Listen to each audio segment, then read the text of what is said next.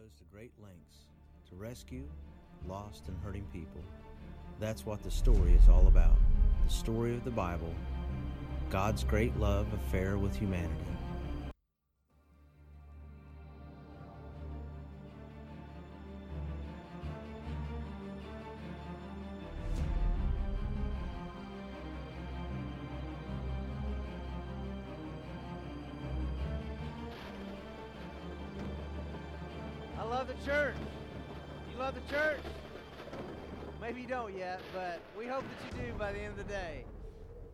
You're here today, and so if you're a first time guest with us, we are grateful that you're here. Maybe you're returning. This is second, third, fourth week. And uh, if you haven't left your information with us, we, we would love that because it helps us minister to you. Because we really want to partner with you in your spiritual growth, partner with uh, your family, and and teaching your children and so it's important for us to connect and the only way we can do that is to is to to have some contact information so if you haven't done that please do we're in the fifth week of the story and today we're talking about commandments and so uh, if you haven't picked up a story bible uh, we encourage you to do so you can pre-read what i'll be talking about each chapter and so this week we're in chapter five and so between now and next week you can read chapter six and you kind of know where we're at. These are five bucks. If you don't have five bucks, just take one. Don't worry about it. We want you to grow in your spiritual maturity and know God's story. And so, if you're just checking in with us, it's the first week. We've been going through the Bible in a chronological manner, looking at God's upper story, and then finding our connection point to that in our lower story, finding where those connect, and and uh, and understanding the big picture of God redeeming mankind all of us have probably had the experience of stepping into a new environment and the anxiousness that goes with that. Maybe it's uh, when you went from junior high to high school, or high school to university, or you moved into a new neighborhood, or you took on a new job, uh, getting uh, married and meeting uh, the family for the first time, the other side, right?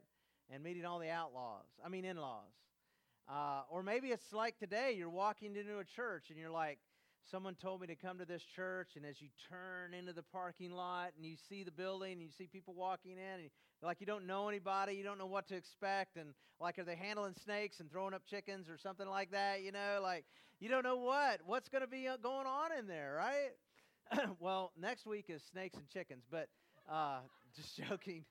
Just joking. I mean, we've all had that experience, haven't we not? Where where we've stepped into a new environment and we don't know what the expectations are. We don't know what the unspoken rules are. We might not know what the protocol is to get something done or ask a question, get it answered. And so all of us understand that. And so where we're at in the story is God is moving back into the neighborhood of the nation of Israel. Uh, actually, moving back into the neighborhood of mankind, if you will. See, we started out in the garden, which is where you should start when you start with talking about God's story. And in the garden, there was this place uh, that God and, dwell, uh, God and man would dwell. And each evening, God would walk with man. But sin broke that relationship and separated man from God. And so God is now going to orchestrate this, uh, this uh, his plan of redemption by raising up Israel, whom the Messiah will come through, and they will become announcers as to who God is. And so can you imagine? In your neighborhood, you get a card one day and it says, God, I'm coming to move in beside you. like, I don't know, you're probably out cutting your grass, you know, you're picking up the beer cans or whatever, you know, I'm just joking. Uh, maybe I'm not. Uh, so anyway, uh, you have those moments where you like kind of get cleaned up. Well, this is what's taking place. God's moving back into the neighborhood, and it's going to cause uh, a lot of anxiousness especially on Israel's part. Now, now, for God to do this, for God to move in beside Israel, for God to, to come right into the very center of their lives, three things have to be in place for that to work. And so here's what they are. For God to have fellowship uh, with them requires relationship expectations. And so that's a word that I'm using today for commandments. A place for God to dwell, and we'll talk about the tabernacle, and a way to deal with sin. And so these three things have to be in place for there to be a, a healthy relationship that will flourish. What's interesting about these three principles that, that exist for a relationship is this is what we talk about in premarital counseling. So imagine a young couple coming to me and they're saying, Hey, we want to get married. Would you officiate? And I said, Yeah, but we have to do this counseling first. And so, uh, in doing that, they learn all kinds of things about themselves and themselves together. And so, uh, one of the things we talk about are expectations. And so, uh, there's a, a, personality survey that's conducted, and, and, and they see the results, and, and they begin to see where they line up and where they haven't talked about certain expectations. Like, for instance, uh, say this young couple, they're talking about uh, their first Christmas and Thanksgiving together as a couple. And they've started this new family, right? And uh, she's always spent Christmas morning at her family, and, and he's always spent it with his. And now they have to have the conversation well, where are we going to be? You know, and then they have to talk about how they're going to raise their kids one day, and, and they're going to have to talk about like uh, uh, wh- how they're going to work through uh, the, the financial, financial issues and those types of things. And so there's all types of expectations that have to be uh, talked about for them to, uh, to feel comfortable in this relationship. And the more you can talk about that ahead of time, the better it is when that situation arises. The second thing we talk about is where they're going to live. And so, you know, they're starry eyed and in love, you know, and they're just holding hands all the time and all that, you know, and you're like, oh, I'm going to throw up. No. Uh, so, uh, just joking they, you know, like, where are you going to live? Like, how are you going to stay out of the rain? And so they, you know, we talk about the actual ongoings of having a, a good home. Like, there's some practical things that have to be thought through and executed for us to have a place to live. And then the big one, the time, the, we spend the majority of the time talking about how to resolve conflict. Because you know, and I know, couples argue. And studies have been shown that couples that argue and fight well last a long time, maybe the whole length of their, their marriage existence. Uh, couples that don't talk about what's going on inside of them, that's a toxic relationship. If, if, you're not, if you don't know how to talk about your expectations uh, to another person, then that, that causes a lot of breakdown over time. But when people have conflict and they know the skills to talk about that, it can build intimacy because conflict, handled well, builds intimacy. And so, so anyway, when we talk about God moving into the neighborhood, when we talk about our own lives of two people coming together, there have to be three things at least laid out relationship expectations, a place to live, and how we deal with the sin issue when it comes to God. And so, this is what we're talking about today. Now, um, God is entering into like a, a marriage relationship with Israel. He's actually calls Israel in the Old Testament his bride. And, and now in Jesus, if you're a Christian, you know that Christ is the husband, we're the bride, the church. And so there's this intimacy. And, and so, just like in marriage counseling, after we talk a lot about the details, we talk a lot about the mechanics of how to good good relationship, I'm always asking the question at some point in the conversation how did you all meet? How did you fall in love? Why do you love each other? And so they begin to share, you know, well, you know, uh, we bumped into each other in the library and it just hit off from that, you know. And, then, and they often not tell you about how the planned uh, uh, uh, proposal was done. And, and, and, and those are always interesting stories. And, and so, so, what God does before he tells them his expectations for them, which we're calling the Ten Commandments today, he tells them how much he loves them. And we read about that in Exodus 19. So, God speaking through Moses, you yourselves have seen what I did to Egypt and how I carried you on eagle's wings and brought you to myself. Now, if you obey me fully and keep my covenant, then out of all the nations, you will be my treasured possession. And although the whole earth is mine, you will be for me a kingdom of priests and a holy nation the people responded together, We will do everything the Lord has said. So Moses brought their answer back to the Lord. I want you to say that phrase with me. If, and and, and, and uh, so if you don't believe this, that's okay. You don't have to say anything, but you'll probably feel awkward enough when everyone else is saying it around you that you'll say it anyway. But we're going to say it together. We're going to say these words We will do everything the Lord has said. Say it with me. We will do everything the Lord has said.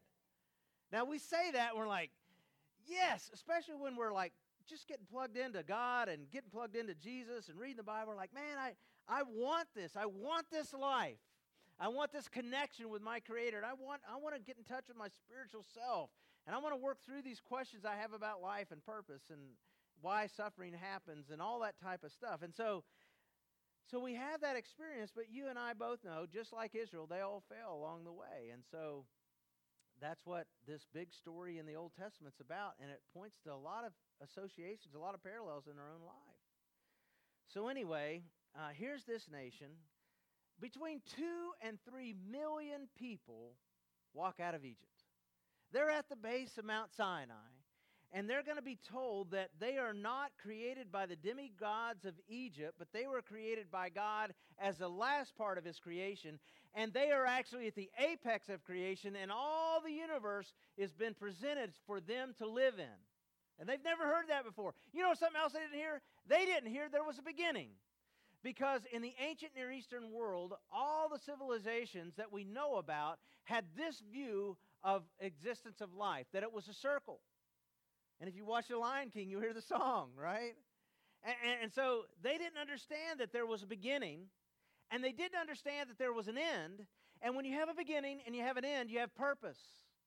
And so all of this was brand new information to them. You mean life's not random? You mean life's not by chance? No, life is by design. And there's an intelligent designer, and his name is Yahweh or God. And so they get they're hearing all of this. And this nation brought out of Egypt was facing genocide. They were going to be exterminated by Pharaoh eventually because Pharaoh saw them as a threat. And now they're the most treasured possession, and they will be the nation that brings Jesus and salvation to the world. And that's a pretty awesome thing. And so, uh, this transformation for them, like for us, will require discipline and time. Discipline and time. Because following Jesus is a long obedience in the same direction. And so the expectations are this they're laid out from Mount Sinai. We call them the Ten Commandments. You shall have no other gods before me. You shall not make yourself an idol. Do not take the name of the Lord in vain. Remember the Sabbath and keep it holy. Honor your father and mother. You shall not murder. You shall not commit adultery. You shall not steal. You shall not bear false witness against your neighbor. And you shall not covet your neighbor's wife or anything that belongs to your neighbor. Now, if you were set out with a task of forming a community of people, a nation of people, like you're gonna there's a war torn nation and you're tasked with the job by your government to go and set up shop there and help these people live together was this where was this where you would start? Well of course you would. You would begin to lay out what the expectations were of of people. And so everyone would have the same understanding. Now just think if our society could follow these commandments how few other laws we really need. Like we're a litigious society, we keep making up laws because because Americans and mankind in general has lost her moral compass. We've lost what true north is. And so now instead of people being governed by moral virtue that lives within them designed by their creator to be obeyed, they're having to do, they want to do whatever they want whenever they want to whoever they want. Now we have to create all these laws because now people are not governed by love anymore. They're governed by what's the least I have to do or what's the most I can get away with. It's just amazing to me that this body of law would be enough to govern a society that starts out at about 3 million if they just follow these. Now, the first four deal with man's relationship with God. All right? The last six deal with relationship between people. And so we start out with this first one You shall have no other gods before me. As I said before, they had worshiped all kinds of gods in Egypt. Now they're brought out to an understanding that there's only one true God, and He's the one shaking Sinai. He's the one that parted the sea and brought them out of Egypt. And He says, You can't have any other gods before me. Now, this is going to be a problem for Israel for the next couple thousand years. They're going to struggle with this one command. And if they could just get this one command down, the rest would fall into place pretty simply, pretty easily, actually. And so we call this top button theology. Now, I'm not going to embarrass myself, and hopefully I won't embarrass my wife, but if I would uh, unbutton my shirt, which I'm not, because I don't want anyone, you know, to get embarrassed, especially me. Uh, and I was to start buttoning my shirt, and I'll, I'll start down here and I'll move it up here, right? If I start in the middle, and I try, I think that's a top button. I've got a messed up, I've got a messed up shirt, right? All right. I don't need my chest hair or gold chains to come out here. Okay. All right. Some of you are just really like TMI. All right. So the point is this: that if you can get this one one law, if you one expectation down, that God wants to enter into a relationship with you that's on the same level as husband and wife, actually above that, that He wants a, a, a relationship that, that, is, that is so pure and so dedicated to, like, like two people who love each other, then you have no problem with that. And so God asked them to to come into a relationship with Him so that they might have relationships, relationships that can flourish with each other. Now, God has kept His promise with Abraham. So if you were here before, you know that God had promised Abraham he would have descendants as numerous as the sands, uh, stars in the sky and sands on the ocean shore, and like, and so God's kept His promise. They're a huge nation. Now God wants Israel to keep a promise to him that they will be in this love relationship with him and that they would be pure and holy. Now, our sin nature makes us bristle at anyone telling us what to do. It's my house, it's my car, it's my time, it's my job, it's my paycheck, it's my kids, it's my food, it's my diet, it's my whatever, right? And we're like, it's me, me, me. And we, because of uh, a, a, lot of uh, things that are going on in our culture, we're, we're, we're, we're progressing so fast towards a meism, I, me only kind of world. And so this is really challenging, but, but the idea that, that God can tell us what to do and us not bristle up is, is a real challenge. It's like a little girl who, whose, whose mom says, uh, all right, because you've disobeyed, I want you to sit in the corner and put your nose against the wall and sit down and stay there until I tell you to get up. And so she does that, but she turns around and says to her mom, I may be sitting down on the outside, but I'm standing up on the inside. You're not telling me what to do, right? That's how we are. And so it's just our human nature, it's our fallen nature. And so, you know, some of you some of you moms out there are like, it's my kid. And so, so anyway, uh, there is this. Uh, there, there these, they have to promise to obey him, and this will bring them life. The reason there are rumple, rumble, not rumple, rumble strips on the side of the road, and there's guardrails, is to keep you from dying, to wake you up if you fall asleep. God has put boundaries in our life so that we might have a good life, an abundant life. And with since he's the creator and he knows the problems that exist, his laws are life. And so when you feel yourself bristling up, ask God, say, all right, I'm trying to humble myself and get this down, right? Like just calm down and think it through. And, and I think that you'll find that his laws are actually bringing life. Now, back to our story. So Moses has gone up on Mount Sinai, and it's covered by thunder and lightning and, and, and clouds, and he's up there for a while. And the nation of Israel down below, they get worried that he's not coming back. As a matter of fact, this God that's shaking the mountain is kind of spooking them, and they get, they get very worried. And so they come to Aaron, who's Moses' right hand man, if you remember the story, and, and they say, Aaron, we need someone to lead us now because Moses isn't coming back. And Aaron, feeling threatened, says, Okay, take your gold off your jewelry, and I'll melt, melt this down, and I'll fashion for us a god to follow. And so he fashions for them a cow god that they were familiar with in Egypt called Apis. And so uh, when Moses shows up, he hears a party on the patio, and he is not excited about it.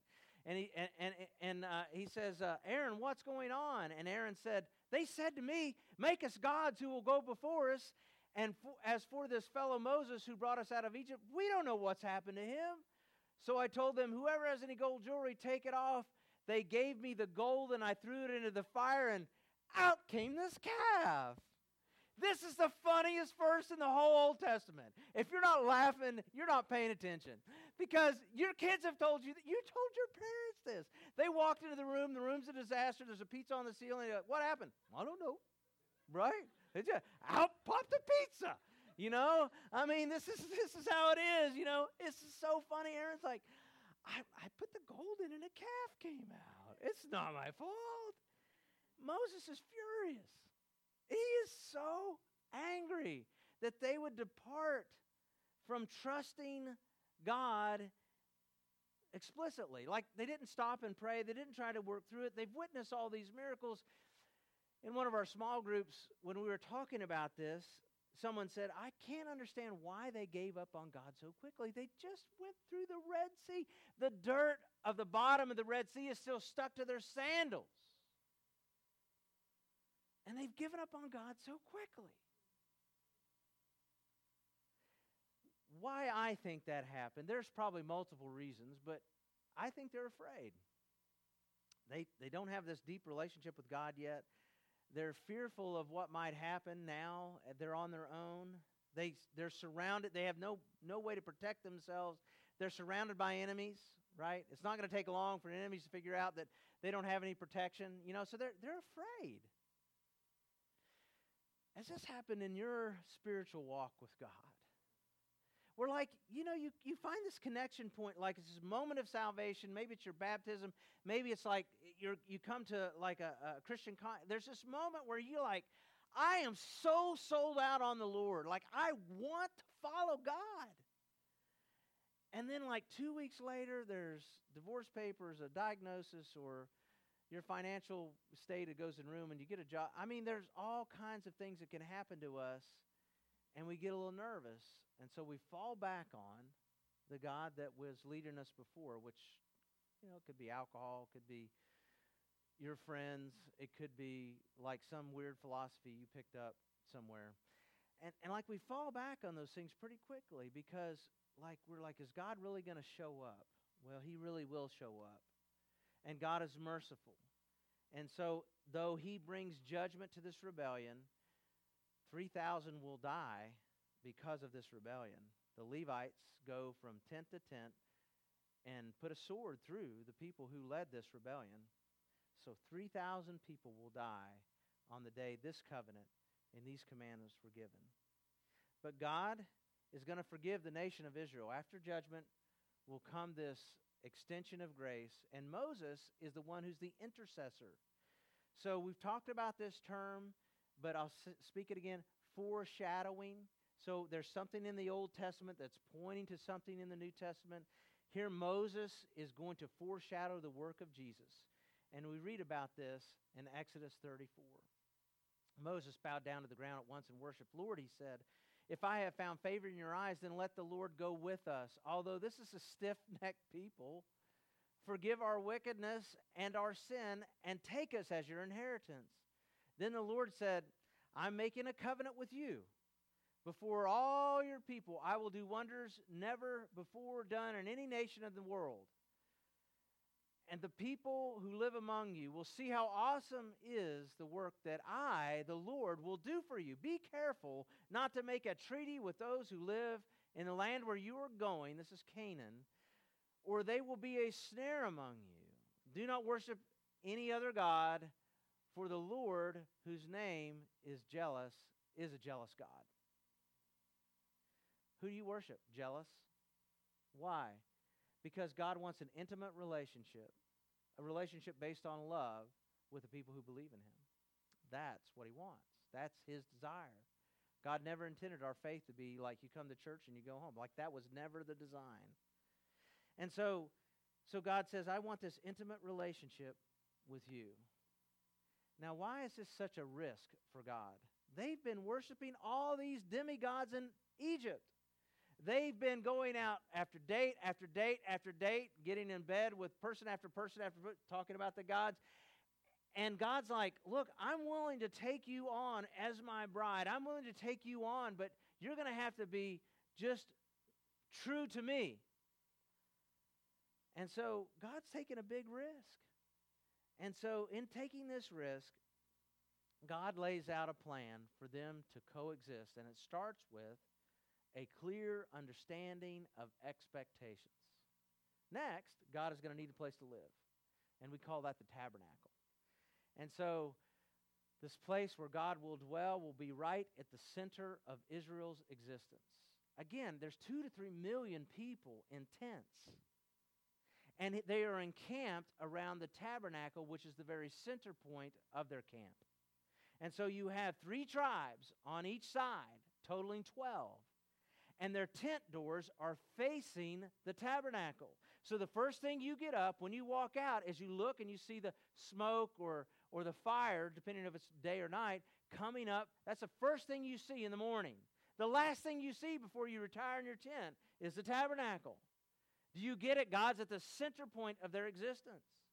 And so this tabernacle is foreshadowing the church. It's going to point to the church. Uh, just, I have to run through this briefly, but there's so much stuff that we could talk about when we talk about the furnishings of the tabernacle. And you can read about this in the book of Hebrews. Uh, it's in the New Testament.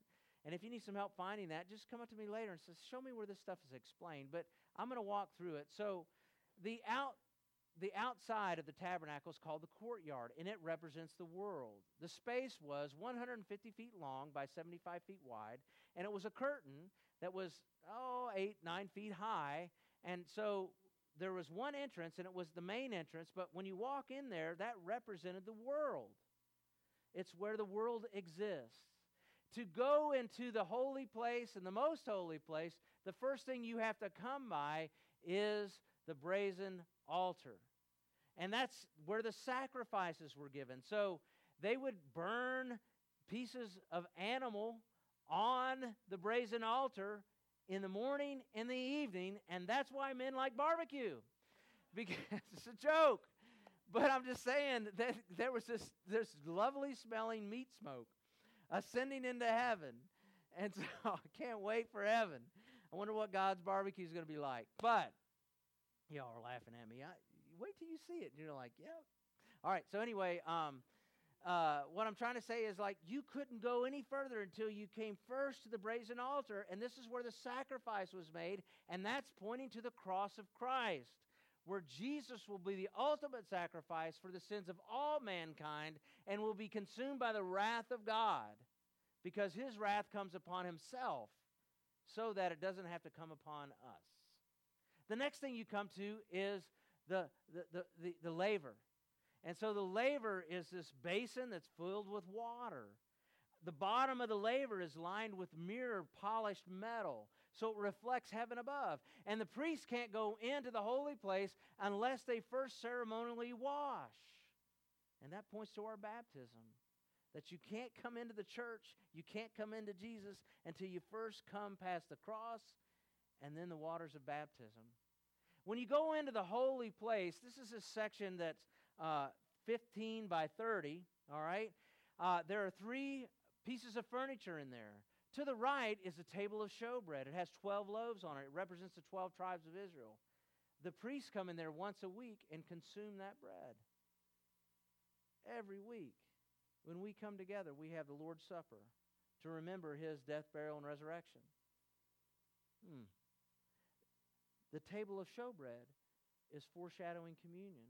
To the left is the candelabra. This was uh, this is the piece of furniture that, that it's a candlestick basically, right? And it's burning olive oil and it illuminates the space in the holy place. Oil, olive oil throughout the Old Testament is representative of the presence of the Holy Spirit. So prophet, priest, and king were anointed with oil on their head, and it was a representation that, that, that the Spirit of God is resting on this individual to, for some special service. And so this candelabra is illuminating that space. And we read in the Bible in places of Psalms like God's word is a lamp unto my path, right? And so, so it's illuminating that space. And then right in front of you is the altar of incense, a small table with a special incense that never stopped burning. And it represented the prayers of the saints. And it would, it would smoke up and go through the veil into the most holy place, which we'll talk to in just a minute.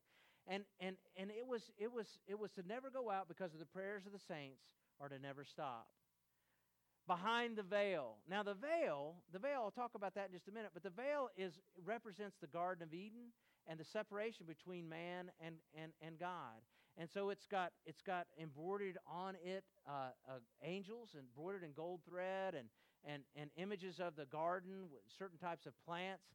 And so when you go behind the veil, which only happened once a year, the Day of Atonement, their New Year's Day, when the sins of Israel were atoned for by the blood of the sacrifices, the priest would go in there, and there is the Ark of the Covenant. Now, there's no candelabra in there because it's illuminated by the Shekinah glory of God. So it must have been very intimidating to walk into this space. It's only 15 by 15 by 15. And so he walks in there and he offers up the blood on the top of the Ark of the Covenant. We call that the seat of propitiation. And I like it. What is that? Well, this is a really cool word that you can wow your friends tomorrow at work by the coffee pot. Hey, I learned about the seat of propitiation. What? That's where the sacrifice, sacrificial blood was splattered to represent the atoning sins of Israel. Inside the ark were three things the Ten Commandments, the stone tablets, a, a jar of manna that never spoiled, and Aaron's staff or, or rod that w- w- w- had buds on it, and it, it, it never, those buds, those flowers never stopped, never died. And so this, these were very significant things. We don't have time to talk about all that. But there was the presence of God. Now, all of this is foreshadowing what you're in right now at this moment. All of this was constructed so that you could better understand your faith in God. All of this has purpose and meaning to our own existence in Christ. And then the, the last thing that we talked about had to be in place was a way to deal with sin. Now, if you pick up the story Bible and you turn to page 70, you'll read a summary of the book of Leviticus, and that's what the, I'm going to read to you right now. This isn't the scripture, this is a summary of the way to deal with sin. During that, uh, during the year that the Israelites were camped near Mount Sinai, God taught them who He was and what was required of them. I am holy, so you are to be a holy people or you are to be holy. God instructed his people to bring specific offerings to the tabernacle. The line of the priest was anointed, and an intricate system of animal sacrifices was instituted for the atonement of the people's sins. Now, if one of your favorite books of the Bible is Leviticus, you're really disappointed right now because this is a summary of a book that represents how they get right with God like when they fail, how they come back. And each one of these sacrifices is deep with imagery pointing to our salvation, which we don't have time to talk about. But uh, it's important that us understand that these la- this last component, a way to deal with the conflict, was laid out. So expectations, a place to live, and a way to get through the conflict. Now, as this ties into our life, our Jesus is our priest and our sacrifice. He's our high priest. We read about this in Hebrews 8 we do have such a high priest who sat down at the right hand of the throne of majesty in heaven and who serves in the sanctuary, the true tabernacle, set up by the Lord, not by mere human beings. And so we have a high priest who is interceding for us when we fail. Aren't you good? Glad about that. Isn't that good news? That you don't have to work out your failures on your own, that God has provided a priest, a mediator. What's a priest? A priest has taken the hand of someone who's distant from God and God's hand and connecting them together. That's what a priest does.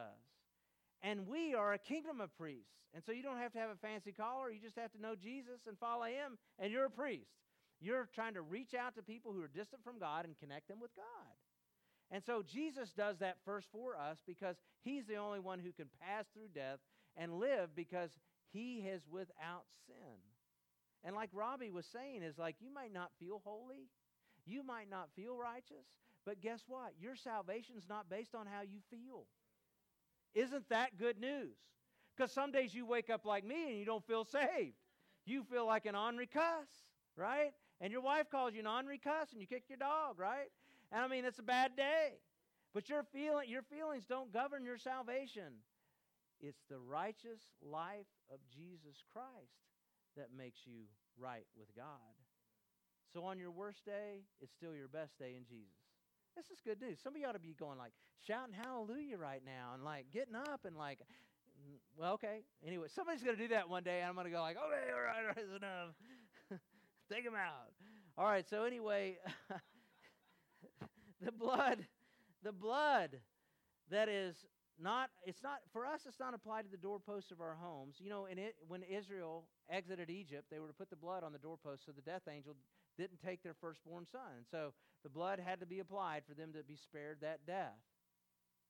I don't recommend you putting blood on the doorpost of your home. It'll draw flies and your neighbors will call the police. Right? This is not a good thing to do. But what i am saying is you had better apply the blood of Christ to the doorframe of your soul. You had better have that done. And we're going to talk about that in just a minute. So I know you're anxious to get to the end, and we're going there. All right, we are the tabernacle where God dwells. 1 Corinthians 3, Paul says this to us Don't you know that you yourselves are God's temple and that God's Spirit dwells in your midst? If anyone destroys God's temple, God will destroy that person, for God's temple is sacred and you together are that temple. Now, God's Spirit does live in each believer. But what Paul is talking about here is the church. So each night, myself and I know many others are praying that Jesus would come to Cornerstone. So that when we walk in here on Sunday morning, we feel the presence of the Lord. And I'm excited, and I experience that. I mean, legit, I experience that. The first step to knowing God is to experience God. And so when we come together, uh, you know, I've been praying, you've been praying, others been praying, Jesus, will you come to church? We know the devil goes to church somewhere every Sunday, right? And, and maybe that's why you're here, because he was somewhere else. I don't know. My point is this hopefully, Jesus is here, even if the devil's here. And, and, and so we have the presence of God dwelling in us. And we should take care of ourselves, not just physically, but uh, emotionally, spiritually, because it's the presence of the Lord that lives within us. And so the place, the church isn't a place, the, the church is people. And then there's this new expectation of relationships. One time Jesus is pressed to summarize all the law, and he says, All right, I'm going to sum it all up for you. Here's the bottom line love the Lord God with all your heart, with all your soul, and with all your mind. This is the first and greatest commandment. And the second is like it love your neighbor as yourself. All the law and the prophets hang on these two commandments. This is called the Shema, but Jesus adds on to it. He adds on, Jesus adds on the part, love your neighbor as yourself. So the Shema, Jesus is quoting from Deuteronomy. He, this is something that Israel would say every day. Now, this is my prayer every morning and every night at least. Sometimes I quote the Shema m- multiple times during the day when I feel like I'm dead and like like just I'm I'm out of alignment or or something's really stressing me out. I'll quote it: "Love the Lord God with all your heart, soul, mind, and all your strength, and love your neighbor as yourself." And that's my prayer. And like it can be that simple, but it's recentering my life in that moment. We studied a book by Scot McKnight called The Jesus Creed, and, and this is what he talks about in that book. The book is called The Jesus Creed by Scot McKnight. If you want to get that and read that, I highly recommend it. But the point is that this that that we have an expectation for relationships with God and with one another. So we don't have 10 to remember, we just got two. As a matter of fact, in John 13, I think it's verse 35, Jesus will bring it down to one. We call that the platinum, not the golden rule, but the platinum rule. It's three words. Think you can handle this? Love one another. Like if you had to boil it all down and you say, okay, what does God require of me? Love one another. And so this is, this is the expectation for a relationship with God and with, fellow, with, with, with our mankind. Those, those exist, exist, exist around us. There we go. Now, how do you do that? Well, you don't. And you try, but what you're going to need is the Spirit of God to live within you and do the heavy lifting that you can't do. Now, Israel, that's the point of the Old Testament. One of the points is that it shows over and over again how Israel failed to follow through their commitment, but the Spirit of God wasn't living in them, it was living around them. And so you and I have this new hope, this new promise that Christ lives within us. And, and, and, so it, you know, it's so important that we understand that it's not all up to us, that God does want to live with us. And Jesus says that. In John 14, 23, he says, Anyone who loves me will obey my teaching. So Jesus equates love with obedience, not feeling. My Father will love them, and we will come to them and make a home with them. So God moves back into the neighborhood in our lives. And He does that by communicating to us here's what I expect for a relationship love God, love others. And, and here's what I need I need a home, and it's you. It's the church, and it's you as an individual. And the last thing is I've got a way to handle the sin, the conflict, the confrontation in our relationship. I'm going to sacrifice myself so you don't have to pay the debt. This is such good news. As I mentioned before, on the day of the law came off Sinai, on the day Moses brought down the law and saw the party on the patio and all the bad things that were going on, 3,000 people died. But when Peter, the apostle of Jesus, stands up on the day of Pentecost, he preaches the first gospel sermon and 3,000 people are saved. You can't make this stuff up. You shouldn't be you shouldn't miss it. You got to see how the Bible dovetails. There is a new commandment and a new covenant made possible through Jesus Christ. Let's pray. Father God, I thank you for the opportunity to present this message today. There's a lot of content and it's rich with imagery and foreshadowing. But Lord, I, I pray that we would grasp at least some of it and begin to apply it to our own spiritual journey. We love you, Lord, and we want to follow you, but we fail so many times. So, Lord, would you just step into where we're at right now in this journey? Maybe we're falling down and, and we just we need a brother or sister or, or maybe we're walking, but we're uncertain. It doesn't look like where we're going is the right direction. Or it might feel that it's just scary to step into whatever we're, whatever we're a job, a, a school, a relationship. Like it just, we're wondering, is this the right direction? So, Lord, would you enter in to whatever spot we're at in our journey with you and lead us? It's in Jesus' name we pray. Amen. Thank you for joining us. You can find us on the web at cornerstonechatham.org.